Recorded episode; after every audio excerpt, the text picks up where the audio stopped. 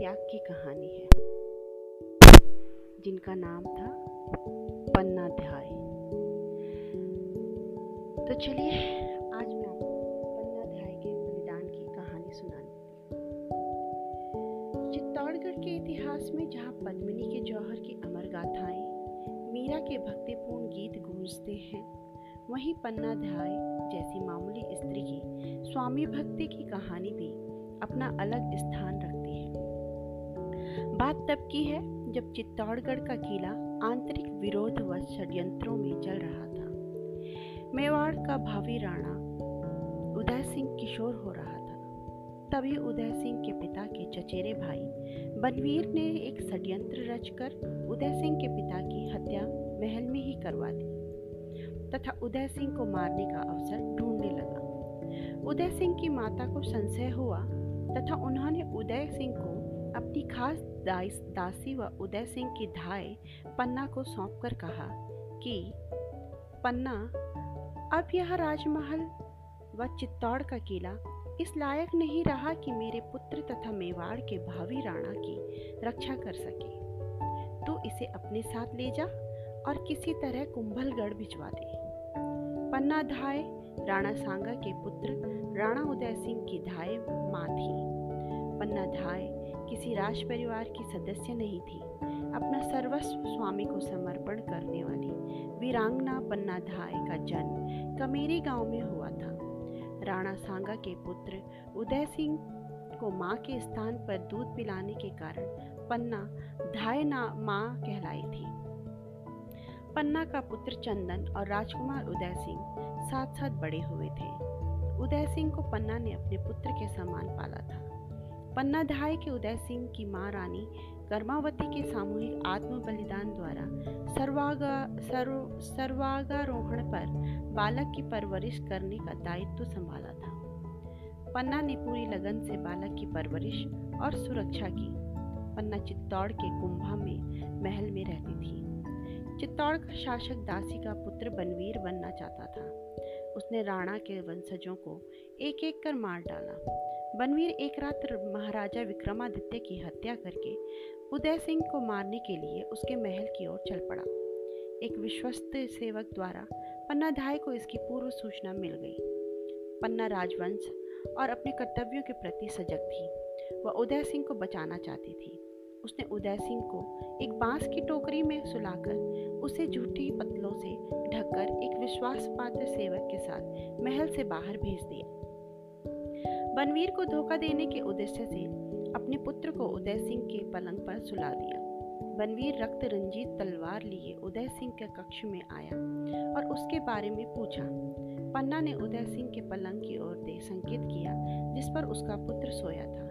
बनवीर ने पन्ना के पुत्र को उदय सिंह समझकर मार डाला। पन्ना अपनी आँखों के सामने अपने पुत्र के वध को अविचलित रूप से देखती रही। बनवीर को पता न लगे, इसलिए वह आँसू भी नहीं बहा पाई। बनवीर के जाने के बाद अपने मृत पुत्र की लाश को चूमकर राजकुमार को सुरक्षित स्थान पर ले जाने के लिए निकल पड़ी। स्वामी भक्त वीरांगना पन्ना धन्य धन्य है, जिसने अपने कर्तव्य पूर्ति में अपनी आँखों के तारे पुत्र का बलिदान देकर मेवाड़ राजवंश को बचाया। पुत्र की मृत्यु के बाद पन्ना उदय सिंह को लेकर बहुत दिनों तक सप्ताह शरण के लिए भटकती रही। पर दुष्ट बनवीर के खतरे के डर से कई राजकुल जिन्हें पन्ना को आश्रय देना चाहिए था, उन्होंने पन्ना को आश्रय नहीं दिया। पन्ना जगह जगह राजद्रोहियों से बचती, कतराती तथा स्वामी भक्त प्रतीत होने वाले प्रजाजनों के सामने अपने को ज़ाहिर करती भटकती रही। कुंभलगढ़ में उसे यह जाने बिना कि उसकी भवि भवित्वता का क्या है, शरण मिल गई। उदय सिंह किलेदार का भांजा बनकर बड़ा हुआ। तेरह वर्ष की आयु में मेवाड़ी उमराओं ने उदय सिंह को अपना राजा स्वीकार कर लिया और उसका राज्यभिषेक कर दिया। उदय सिंह 1542 में मेवाड़ के वैधानिक महाराणा बन गए। आइए मैं, आइए उस महान वीरता से परिपूर्ण पन्ना की कहानी को हम इस कविता के माध्यम से आपको समझाते हैं। चल पड़ा दुष्ट बनवीर कुरूर जैसे कलयुग का कंश चला। राणा सांगा के कुंभा के कुल को करने निर्वश चला। उस और महल में पन्ना के कानों में ऐसी भनक पड़ी। वह भित मृगी सी सिहर उठी, क्या करे नहीं कुछ समझ पड़ी। तक्षण मन में संकल्प उठा। बिजली चमकी काले घन पर, स्वामी के हित में बलि दूँगी अपने प्राणों से भी बढ़कर। धन्ना नाई की कुंडी में झटपट राणा को सुला दिया। ऊपर जूठे पत्थर रख यूँ छिपा महल से पार किया। फिर अपने नन्हे मुन्ने को झट गुदड़ी में से उठा लिया। राजसी वसन भूषण पहना, फ़ौरन पलंग पर लिटा दिया। इतने में ही सुन पड़ी गरज। हे उदय, कहाँ युवराज, कहाँ?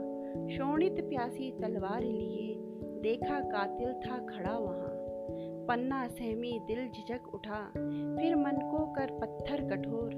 सोया प्राणों का प्राण जहाँ, दिखला दी उंगली उसी ओर। छिन में बिजली सी कड़क उठी, जालिम की ऊँची खड़क उठी।